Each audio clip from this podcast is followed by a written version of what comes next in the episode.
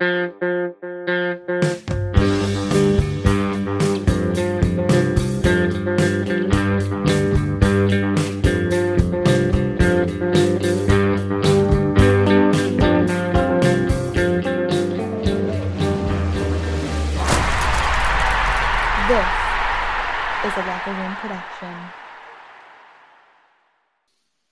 Fans! Welcome back to Amazing Avenue Audio, the show. My name is Brian. With me, as always, is Chris. We are recording this live via Locker Room tonight, and so um, if you're already hearing this, uh, you probably missed our Locker Room conversation. But uh, Thursdays at 7:30, we are doing a Locker Room on the Locker Room app, which is basically a chat app, and so uh, Chris and I are here to talk Mets uh, together and with anyone else who wants to hop up here. So anyone who is in the room, feel free to request to speak if you got something to say. And um, yeah, we'll go from there. Chris, how exciting has it been to watch the Mets win some baseball games? It's been exciting to just watch the Mets play some baseball games. That is very true. it's crazy that we're this far into the season. Uh, what, opening day was what two weeks ago today, right? Yeah.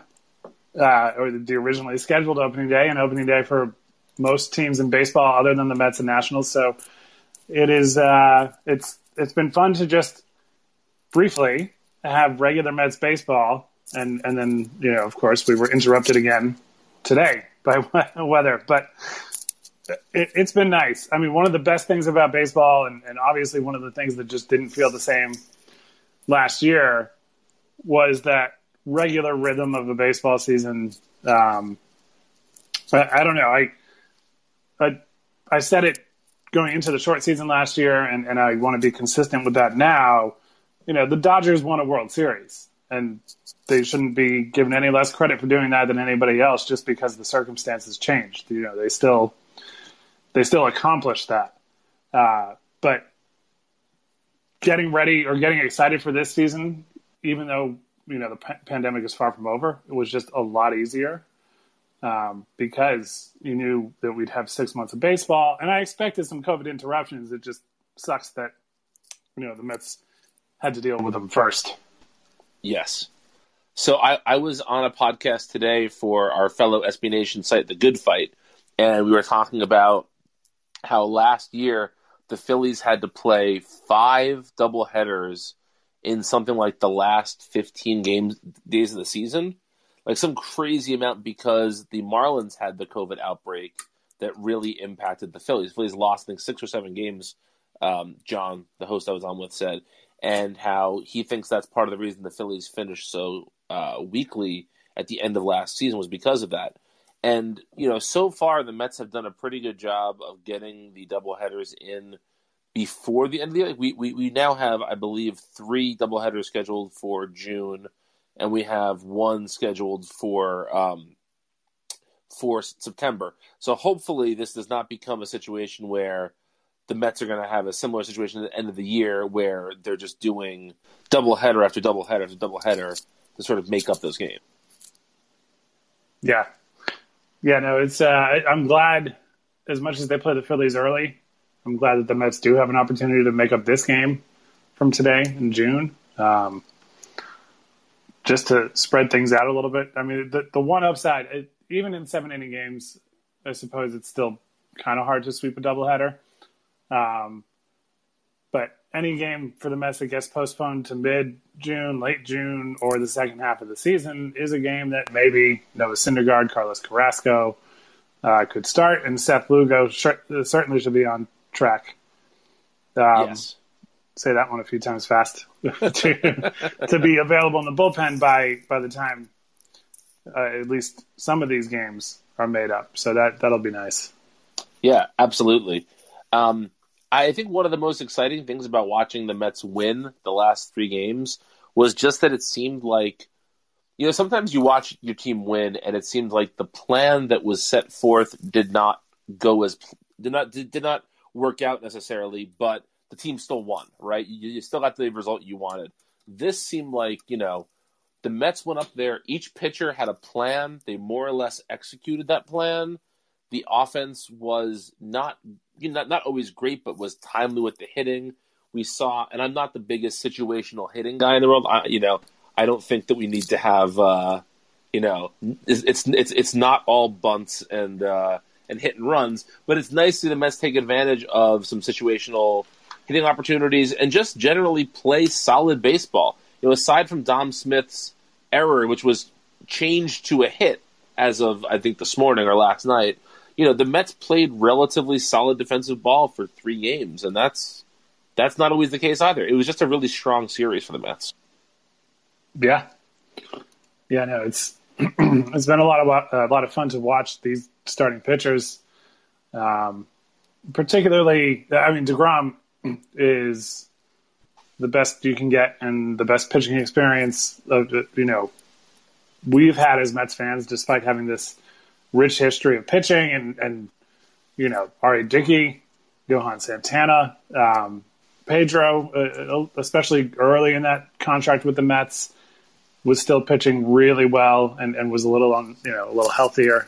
um, and then of course going back to the, the 90s and for older fans who remember the 80s or anything before that, there have been a lot of pitchers like that, but there just hasn't been anybody on DeGrom's level uh, in terms of what they bring to the table. But Marcus Stroman and Taijuan Walker have both been, and David Peterson yesterday too.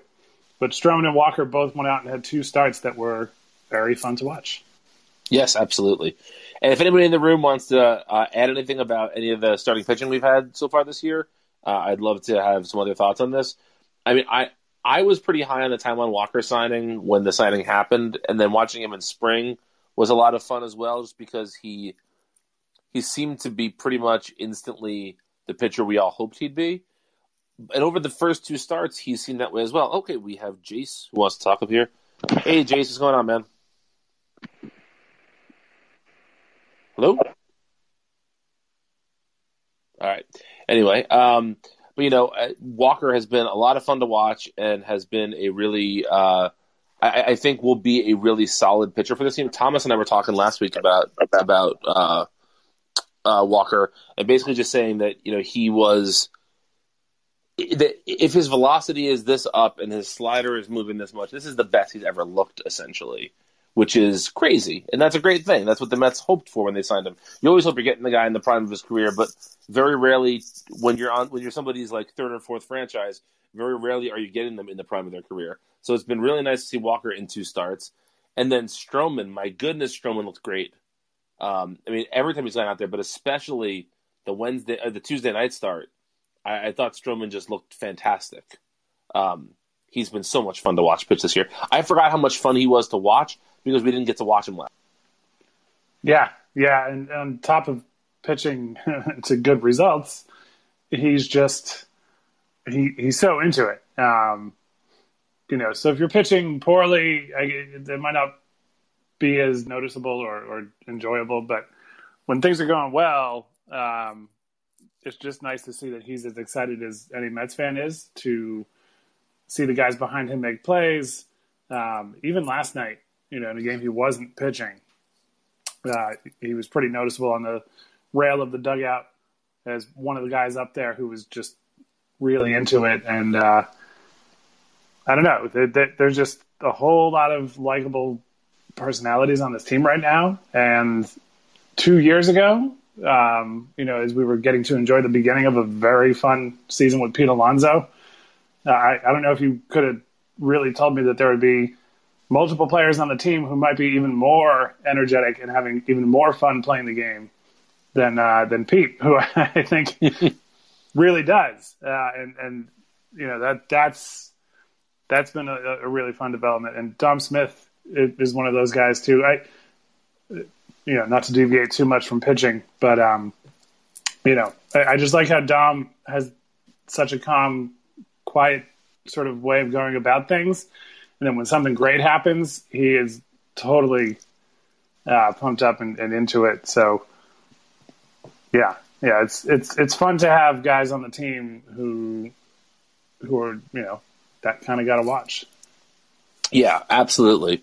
Um, so this is again off topic, but that's okay. So on on the Good Fight podcast today, uh, the host John set up a uh, basically a snake draft for us to do. He basically said we can pick any position players in the National League East um, who would we draft for our teams? And so, you know, the first player I took was Ronald Acuna Jr. just because I love Acuna. I think he's great. And you could you couldn't pick pitchers, by the way. It was just uh, just position players. And uh, when it came to my last pick, I had open range of basically any Met hitter who wasn't uh, Lindor. So I'm going to ask you if you could pick any Met hitter, Chris, to draft right now, besides Lindor, who would be the first one you'd pull? Hmm. That's a good question. I mean, it's a, it's a very fun lineup. I guess I, hmm, man, I was not ready for that well, question. It's tough, and that, uh, that's why. So I, I'll tell you, what, I I picked Dom because yeah, I, I mean, you know, I was kind of, I said, you know, part of it is recency bias. That Dom has been very good this year, uh, and part of it is that it's it's a fantasy draft situation where defense isn't going to count, right? Um, right. And so, just just in terms of like a pure hitter, he's my favorite person to watch hit on the Mets right now. He just he uses the whole field. He knows he knows when to pull the ball. He knows when to spray it the opposite way. You know, I just think he's such a fun hitter to watch. Uh, John had said he would have gone with Conforto or Alonso, but but to me, Dom, and again, we haven't seen we haven't seen Dom play every day, maybe for long enough. I think Dom is less streaky than those guys are as well. Yeah, yeah, I think that's the only thing with Dom is that little bit of uncertainty. But you know, a really good overall hitter who also has power in there, uh, and a pretty substantial amount of it. That that's uh, it's it's tough to beat.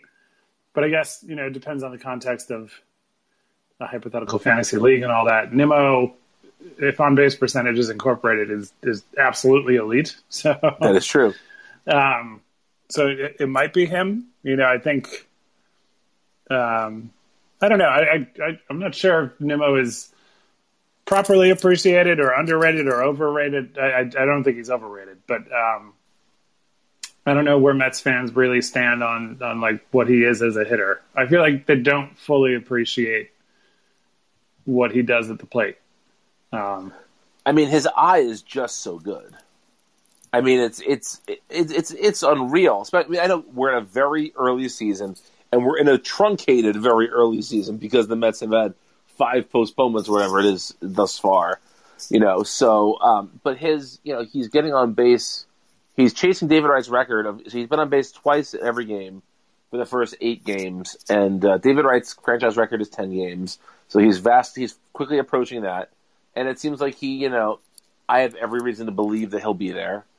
I, I think that his, you know, his his skill set is not the sexiest. You know, he's not a great center fielder.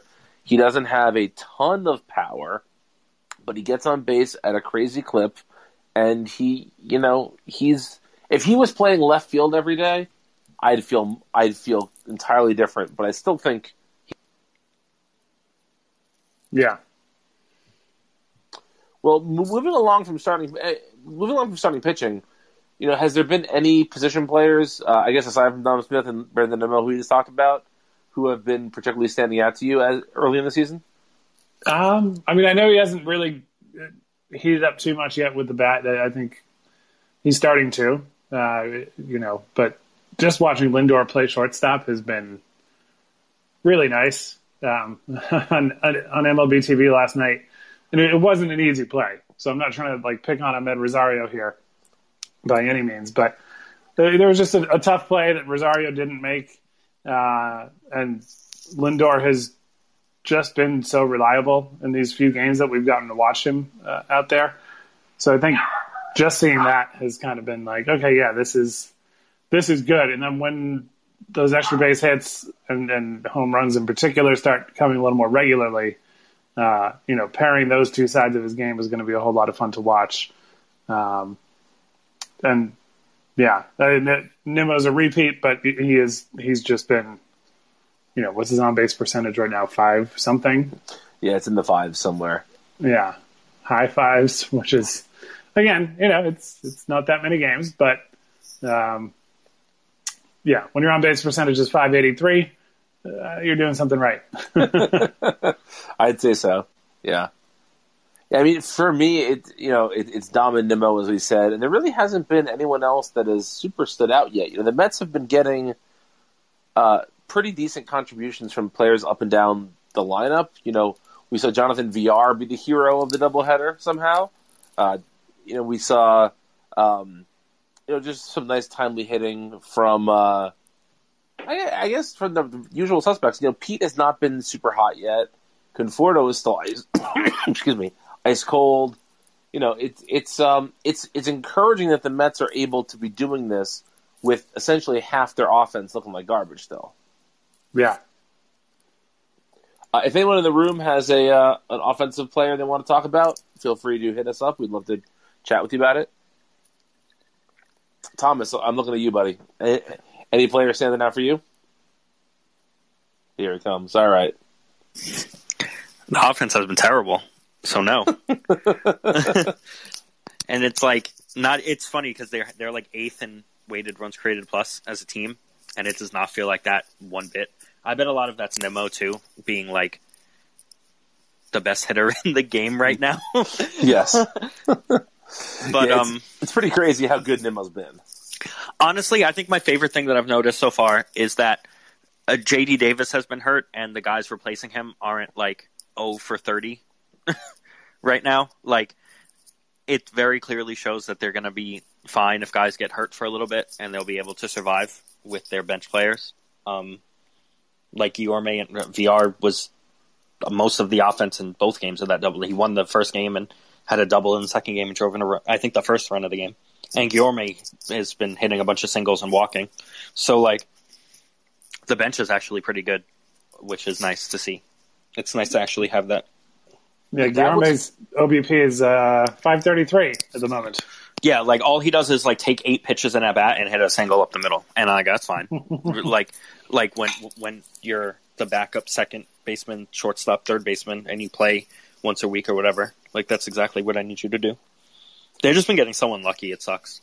Yeah, uh, but going back to the bench for a second, I you know I, I was going to write about this in my bench preview, but then Chris wound up taking that from me because he was bored one day and wanted to write something. uh, but but, I, but I, I feel like the bench this year, this is the first time in recent memory that the bench has been constructed to me with long term fill-ins at, at the core of it, right? Like if Davis if Davis was out for the season, I wouldn't think, oh, they really need a third baseman.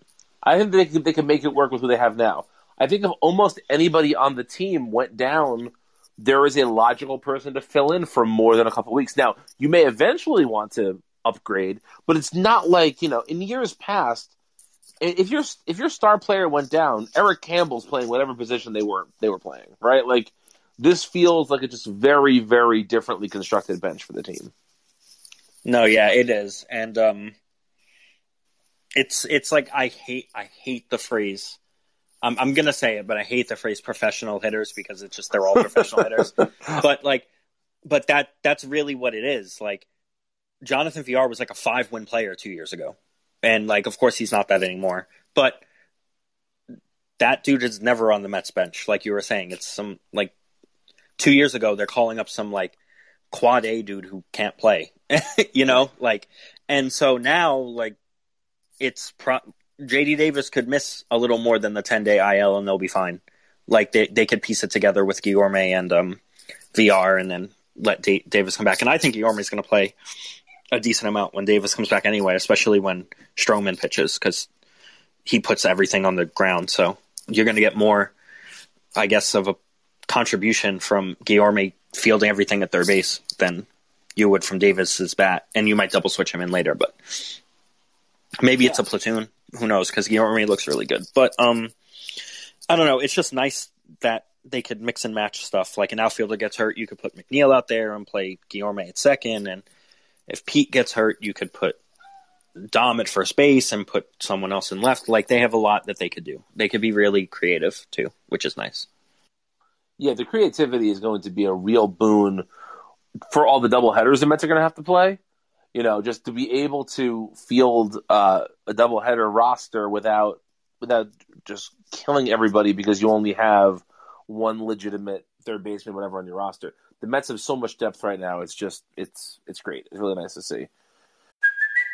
It's Kaley Cuoco for Priceline. Ready to go to your happy place for a happy price? Well, why didn't you say so? Just download the Priceline app right now and save up to 60% on hotels. So, whether it's Cousin Kevin's Kazoo concert in Kansas City, go Kevin, or Becky's Bachelorette Bash in Bermuda, you never have to miss a trip ever again. So, download the Priceline app today. Your savings are waiting. Go to your happy place for a happy price. Go to your happy price, Priceline. This podcast is sponsored by Cloud Optimizer. As a business owner or IT manager, are your cloud investment costs going up and you don't know why? It's time for Cloud Optimizer. As you migrate your business to the cloud, what you're spending and why you're spending it can get a little hazy. But Cloud Optimizer clears up the mystery and puts the cloud to work for you. Cloud Optimizer starts by analyzing usage patterns, right sizing resources, leveraging discounts you may not be aware of, implementing automation, and much more. And by reducing unnecessary expenses and maximizing performance, Cloud Optimizer guarantees you a savings of five times what you spend for their service. As you utilize cloud based services more and more, you don't have to lose sight or control of your spend. You can stay agile, streamline your costs, and optimize your performance, plus save significant money with Cloud Optimizer. Make the cloud work for you with Cloud Optimizer. Get a free assessment and find out how much you can save by going to cloudoptimizer.com. Go to cloudoptimizer.com for your free assessment. That's cloudoptimizer.com. Like you said, Thomas, dude, they're getting so unlucky. And Chris, this is a question I wanted to ask you. Is, is there any player that you've particularly seen as being particularly unlucky so far this season that just can't see? Um, I mean, it's it's sort of cheating just from looking at Fangraphs and Statcast leaderboards, but McNeil, I guess, is, is really the the best answer for how hard he's been hitting the ball and uh, how little he's gotten out of doing that. so, yeah, that's that would be the answer for me on on that question. It it, it just sort of feels like uh, Conforto doesn't seem like he's been unlucky. Um, he's just come up and and He's just been bad. yeah, I mean, so it's not it's not bad luck, but I do think he's going to be fine. You know, a few games into the season, uh, both McNeil and Conforto were hitting, uh, you know, under 100 and under under 150. Um, obviously, those two will improve, but uh, yeah, I don't know. I just it's hard to really get a feel for it when it's just been a, a short burst of baseball. But you know, delay, a, a few games, uh, another break because of weather a few games and then another break because of weather. So it's just hard to really, I don't know, pinpoint a guy and say, oh yeah, he's he's doing everything right and and it's uh it's not going well. I guess I will say that uh, Keith Hernandez and uh, Gary, Keith, and Ron love Lindor, and as they should. Um, but Keith talking about Lindor is definitely encouraging. Um, you know, I think I think he has a, a, pretty good idea. You know, over the course of a season, there might be some things that come up that uh, there was a story, you know, recently about Keith doing his best to stay current and not, you know, not sound uh, out of touch with the modern game, which which I don't think he has. Obviously, you know, he's had some uh, opinions on things over the years that might be a little more, you know, back in my day kind of opinions, but I, I think he gets it when it comes to hitting, and what he's saying about Lindor makes me very uh, comfortable or, or, encouraged about the things that are coming. Um, not that I have any doubts to begin with, but you know, it's just nice to hear from somebody on, on that level uh, what they're seeing and what they like about it. Um, so yeah, and I, I, have to say, Gary, Keith, and Ron have been like really excellent this year. I know they always are, but just something about it. It might go back to you know just hey, it's 162 games, and it feels not quite normal, but a little less totally weird than last year did. Um, that they just seem to really, really be in uh, like top form. So that's nice. I wonder how much of that is that we've had to watch so much other baseball because of Mets being rained out. so you, or or it out, so you see how many other bad announced teams there are out there. so when you do get to watch the Mets, you realize how good they are. My, my brother lives in Arizona, and so he he's a Mets fan, but he he often is watching Diamondbacks games, and he has MLB TV. And he said, like, how come the Mets have both an excellent announced team on radio and on TV, and no other team can field one excellent announced team? You know, and and he's there's slight hyperbole there, but you know, the vast majority of especially radio announcers are not very good. Um, for those of you who, like me, were in the car for Game One of the doubleheader, you had to hear Ed Coleman do some play-by-play, and it was the worst kind of play-by-play. You you would hear the ball hit the mitt, and then and that's a curveball for a strike. It was like five seconds after the uh, the ball hit the mitt, and it was just so so bad. And uh, we're just we're very lucky to have the announcers we have, obviously. But I agree, Chris. Uh, GKR has been just top notch this entire season so far. Um, now, let's talk to deGrom for just a minute. You know, the last time Chris, you and I did a podcast, we were talking about you know deGrom's opening day start and how it was a shame that the Mets didn't get the win on that start.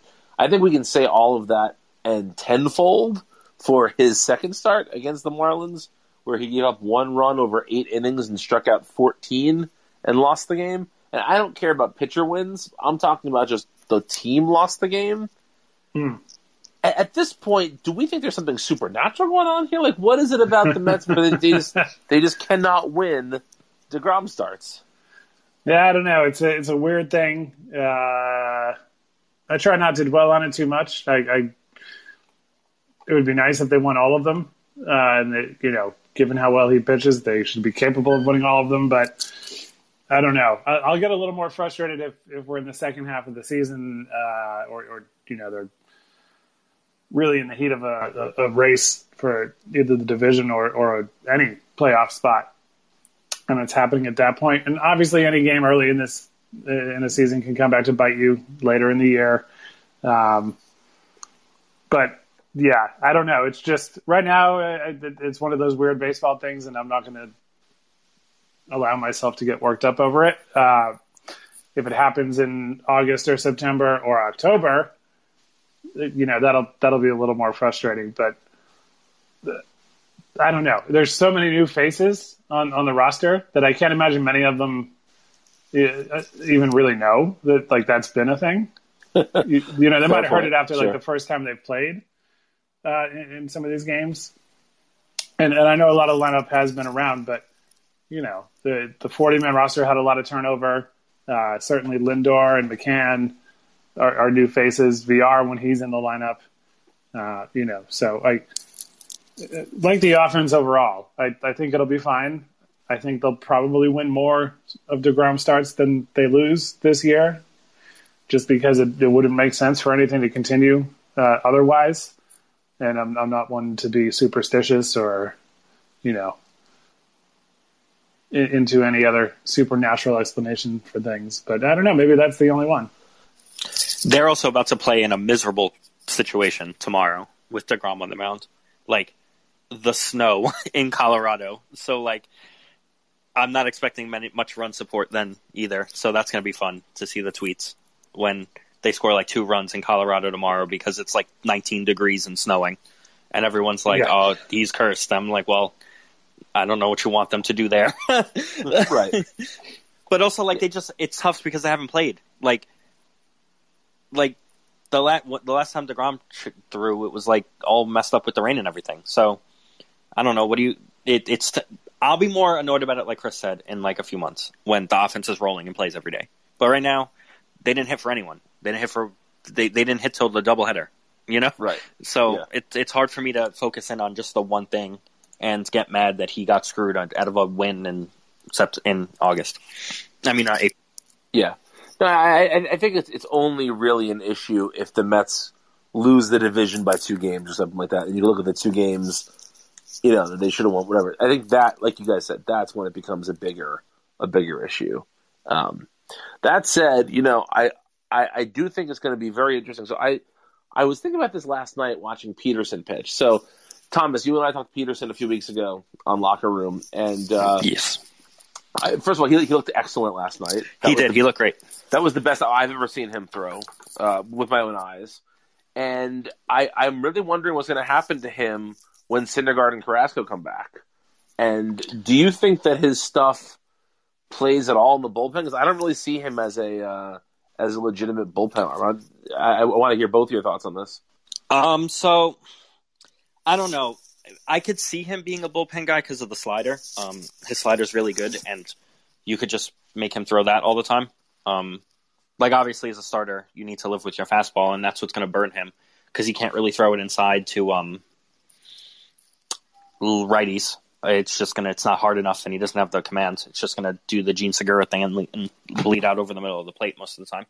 But like, I could see him being a reliever, but I think he's just gonna go to Syracuse. Um, really, no matter how good he is, because you're you want him as your sixth starter more so, in my opinion. Because we were talking about this in Slack very early this morning, like like nine or something or eight. But um, Allison was saying that they should put him in the pen, but I was basically saying you're kind of robbing Peter to pay Paul at that point, where say that someone else gets hurt, then you have to re-stretch him out, and he's not ready to be a starter. So, like at some point, you just got to commit to him being starting depth, and I think that's what they would do, and what I would do too. I would put him in. I would just send him back down to Syracuse and let him get his reps down there. Yeah, I don't have any. Uh, I don't have anything to add better than that.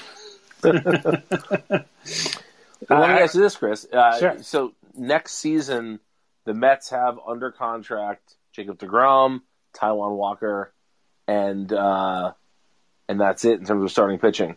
Do you think that the team is going to pencil um, Peterson in as one of their five starting pitchers? And if so, also they have Carrasco too. They also have Carrasco. Uh, if so, do you think that? Um, I mean, look, I don't know if the Mets were ever going to re-sign both Syndergaard and Stroman, but do you think that Peterson is pretty much guaranteed to be the fifth starter next season? I think, barring injury, I, I'd be shocked if it doesn't play out that way, unless Lucchesi and Yamamoto both outperform him this year, and then he's sort of looking at a you know a, a roster competition for the fifth spot again, where he isn't the favored candidate going into spring training. So, yeah, I mean, right now I'd say yeah, sure, I, I, that would be my best bet. Um, but it really just comes down to health and, and performance. But I would have to assume, but I don't know. Maybe uh, the, the season goes exceptionally well, and Steve Cohen's like, I, I, I like how this went.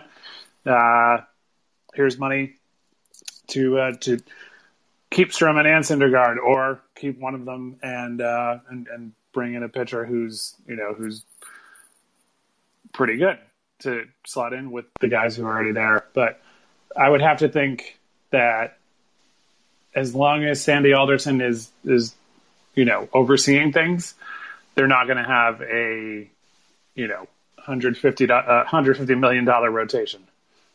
right. Yeah. Yeah, I mean it's tough because you know you draft players and then you develop them with the idea that they are either going to be cornerstones of your franchise or you're going to use them to trade for somebody who who will, you know, bring you more value. And I think that Peterson is that rare player where I mean, even if he turns out to be like his 90th proje- 90th, 90th percentile projection, that's not necessarily a superstar because of his stuff, right? He's a he's probably his ceiling is probably a number three starter.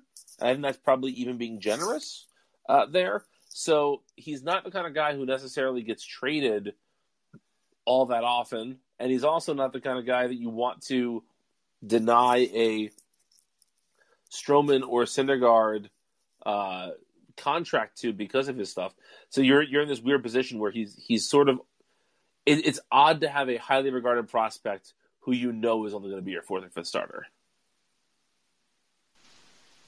Yeah, he's interesting to me because I think he has like a safe floor as like a bottom of the rotation guy, but I don't see a ceiling with him. Like he, he he'll go out there and do like these two starts are a microcosm of what he is, where sometimes he's going to get destroyed and sometimes he's going to look good, and you never really know what you're going to get. and that's fine for your fifth guy when he makes half a million dollars a year. You know what I mean?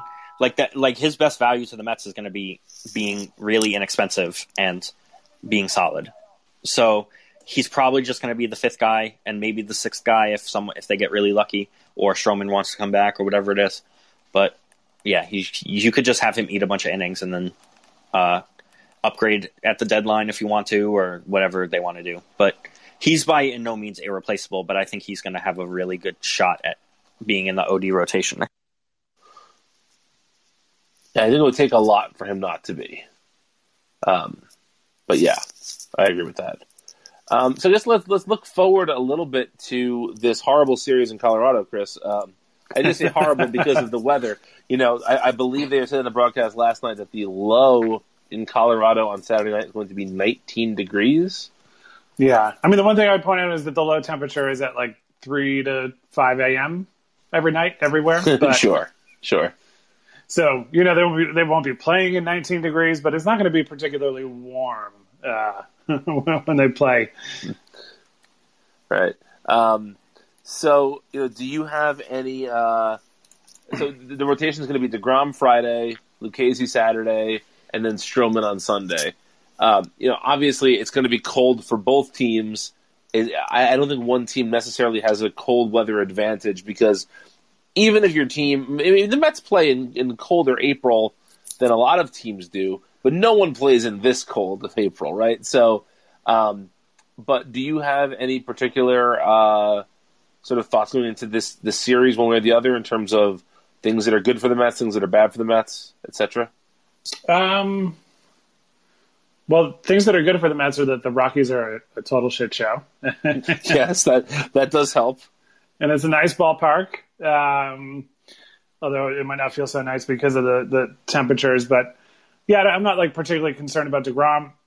um, you know, it looks like it's going to be in the 30s for most of the time that they're playing the game, which is not comfortable, but I don't know. He, I, I think he'll be okay. I think Stroman is probably feeling very happy right now that he's got a, a day game start. Uh, it's supposed Yes. to be 50, 55 on Sunday out there, which is going to feel downright balmy compared to what they've dealt with. Um, so yeah, no, I, I, I think uh, last week's episode I was saying that I, you know I hoped they would sweep the Marlins. They didn't quite do that, but you know they they uh, I don't know they fared okay, and then they swept the Phillies in the games that got played. Uh, so I would just hope that they can win the series.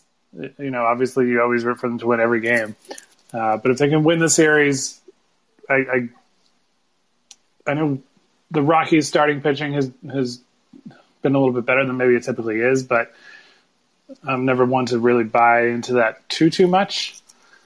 Um, I mean, I guess my only other thought is like, obviously, with the weather supposed to be the way that it is, um, I, I wouldn't expect the just absolute beatdown that the 2015 Cespedes Mets put on the Rockies in Denver shortly after the trade. That was that was fun. Um, I, I feel like did he hit three home runs in a game during that series? Maybe. I I, I want to say he hit three over the series, not in the one game, but I could be wrong. But I, I remember watching that series and just thinking like, oh, so we're never going to lose again. Cool. like it just it felt it felt like it was t- it was such a uh, it was such a huge upgrade and it just that's when things started to feel real. Yeah, he did hit three three in one game. He drove in seven runs, Wow. three home runs, and a double as he went five for six. so if, if you know, to Thomas's point earlier, uh, you know, if nobody's doing that because of the conditions, like, let's not hold it against them.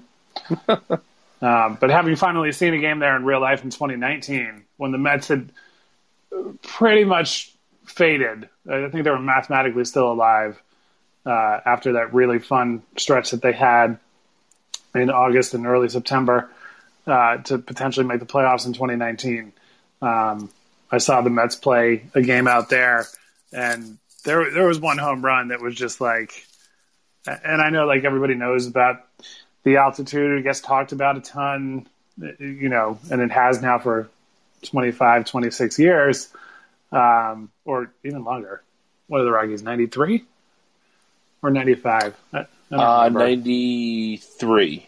Okay, so yeah, geez, almost thirty years. But I, know it's not a new concept, but getting out there and seeing that in person, and, and like it was a ball that would have been a home run, I think, anyway. But it was just like, you know, thought it would clear the fence by maybe I don't know, ten to twenty feet, and then it did a lot more than that. So seeing that in person was kind of fun. But again, uh, some of that might be dampened this weekend. Um, but yeah, yeah, no, no extremely bold predictions. But maybe Lindor hits his first dinger of the year. I can see that there. That sounds about right. Yeah. Yeah. The, a, after the Rockies, the Mets go to the, the the friendly confines of Wrigley Field for three games. Um, the Cubs are are a better team than the Rockies, but are certainly not uh, world beaters right now either. And I think that the Mets, if they can get in all six games, this will be by far the most baseball they've played uh, in in a stretch thus far. There is a day off on Monday uh, for them, which you know I know players like having a day off, but right now I'm sure every Mets player wishes they had a game that day because they just need to get into some sort of rhythm here. But to me, if the Mets can come when the Mets get back home next Friday against the Nationals, if they've taken four or five of the six games, I will feel very good about where the team is headed right now. And uh, I feel like that's probably uh, a good goal to always go for for a road trip. But like you said, Chris, I think that with the Rockies being trash and the Mets offense just starting to wake up, if they can if they can really wake up on this road trip, it will be a a very glorious thing to see. Um, so anyway, it is time for our. Oh, sorry, Thomas. Go ahead. I was just going to say my prediction is Mets offense breaks out in this road trip because the Cubs are also bad. Uh, Yeah. And even Washington is like, they're okay. like, outside of Strasburg, I'm not afraid of any of their pitching. And, uh, I mean, Strasburg, um, Scherzer. I'm not afraid of any of their pitching, and Strasburg's hurt. So, um, Yeah, I mean, I, I was talking to I said John from the Good Fight today, and he was saying that he feels like the Nationals are not what people thought they were. And I agree with that. He says Yeah. he thinks the Phillies wind up being better than the Nationals. I don't know if that I could that see- is homerism, but I could see that happening. I could see that happening. I don't know if my hot take is the Marlins are actually good, but um, because their their pitching staff is unbelievable. Like their starters, uh, they roll like four deep dudes who will make every rotation in the in the league and in the uh, I mean probably in the league and also in the division. Like um, you you saw Trevor Rogers outduel Degrom like legitimately so. He was better than him for most of those innings because he's really really good and but um yeah I mean um neither of those teams are better. None of the three teams they're facing on this road trip are better than the Mets. So the offense should start to wake up, especially because they're going to play. Because they'll play tomorrow. That's the only Yeah. game that's in trouble. Not not in trouble, but in question, and they'll play because it's supposed to stop snowing like in the morning. Yeah, One thing I'll say too, uh, just on the NL East topic there, uh, and that we didn't really touch on too too much yet, but um, uh, the Phillies, uh, they just don't look good either.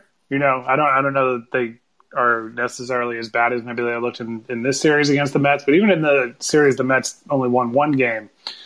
Uh, I don't. There just wasn't a whole lot of like, oh no, I'm scared that this guy's coming up. Obviously, Bryce Harper is great. Um, and they've got a few other guys who can do some things at the plate, but I don't know. They're just by the end of the the six games that they've played against each other so far, it's kind of just been like, okay, you know, that just doesn't look like a team that's uh, that's really that good. I was thinking about this when I was watching them, and and I was watching the Mets pitch against them. I'm like, I'm not afraid of like most of this lineup. like, like Hoskins is fine. I think he's kind of overrated. Like, I'm he's not. I'm not my. I'm not a big Re, uh, Rhys Hoskins fan. Um, and uh, Harper's really good, but that's about like like you said, that's about it. but Like Harper's Adam, also streaky, and Harper is also able to. Uh, Har- Harper Yeah. was shut down by the Mets this series. yeah, he didn't do much. And He also, like. Luis Rojas is like terrified of him. Like every time he gets up with like a runner on base, he's he's throwing up the four fingers for the intentional walk, which you don't really need to do, but I get why he's doing it because he's the big scary guy. But also like Roman Quinn plays a lot and Adam Haseley plays a lot. So like how is that team supposed to win a division, you know? Right. Can we uh, can, can we make a segment of just reading a Rich tweet on every podcast? Sure, go for it. So uh, Patrick Corbin is getting shelled again tonight, and Rich tweeted while we were just saying the things we were saying. After all of Patrick Corbin's worries about socialists and Antifa, the lefty then ended up doing the most damage to Washington D.C. was himself.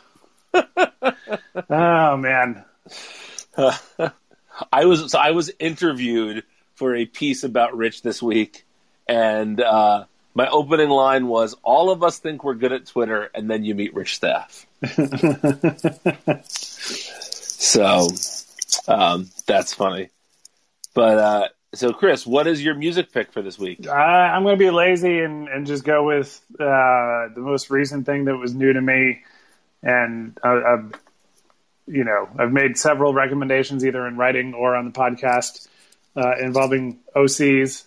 Uh, but they did another levitation session, so regular listeners who who take notes on our music recs might remember that I re- uh, recommended their levitation session uh, from the fall. They did another one, and it was it was really good. It was a little more uh, like jammy experimental than than uh, a couple of the other sets that they've done, but it's available as like an album. Um, it's still available to watch the video streaming for another day or two once the once this podcast goes up. Um, but yeah, just a lot of great energy. I, I they're just mesmerizing to watch. They've got you know two drummers, uh, keyboard slash occasional guitar player behind them, bassist, and then uh, John Dwyer on vocals and guitar. Um, you know, throughout. Uh, so yeah, it, it, was just another really fun thing. I think they've been. Uh, I, I, appreciate everybody who's played music in weird situations to get out there to their uh, their fans during all of this over the past year. But uh, I think Osees have really matched the energy that you would see if they had a room full of hundreds or thousands of people with nobody there other than like a camera crew. So I recommend the uh, the streaming set. You can watch the video. I think it's four bucks, which is just insanely cheap. Um, and I, I, believe the album's on Spotify, Apple Music, Bandcamp, all that stuff. You know, to to stream or available to purchase as a you know as a download for those of us who still like to have an MP3 library, like uh, myself. So uh, I'm going to pick an album that is almost impossible to hear right now because I'm a bad person. But uh, I was reminded of an album this week, and I, ha- I hadn't thought about this album in a long time. I really liked it when it came out, and then I went through a phase in like in my mid twenties when this was like my my morning album. I I wake up in the morning and put this on, but it is not on Spotify right now, and I don't know why because this artist has another album that's on Spotify and this artist is a big enough name that you would think they would um, there'd be a deal made for it. But it is the debut solo album by Smashing Pumpkins guitarist James Iha. It's called Let It Come Down.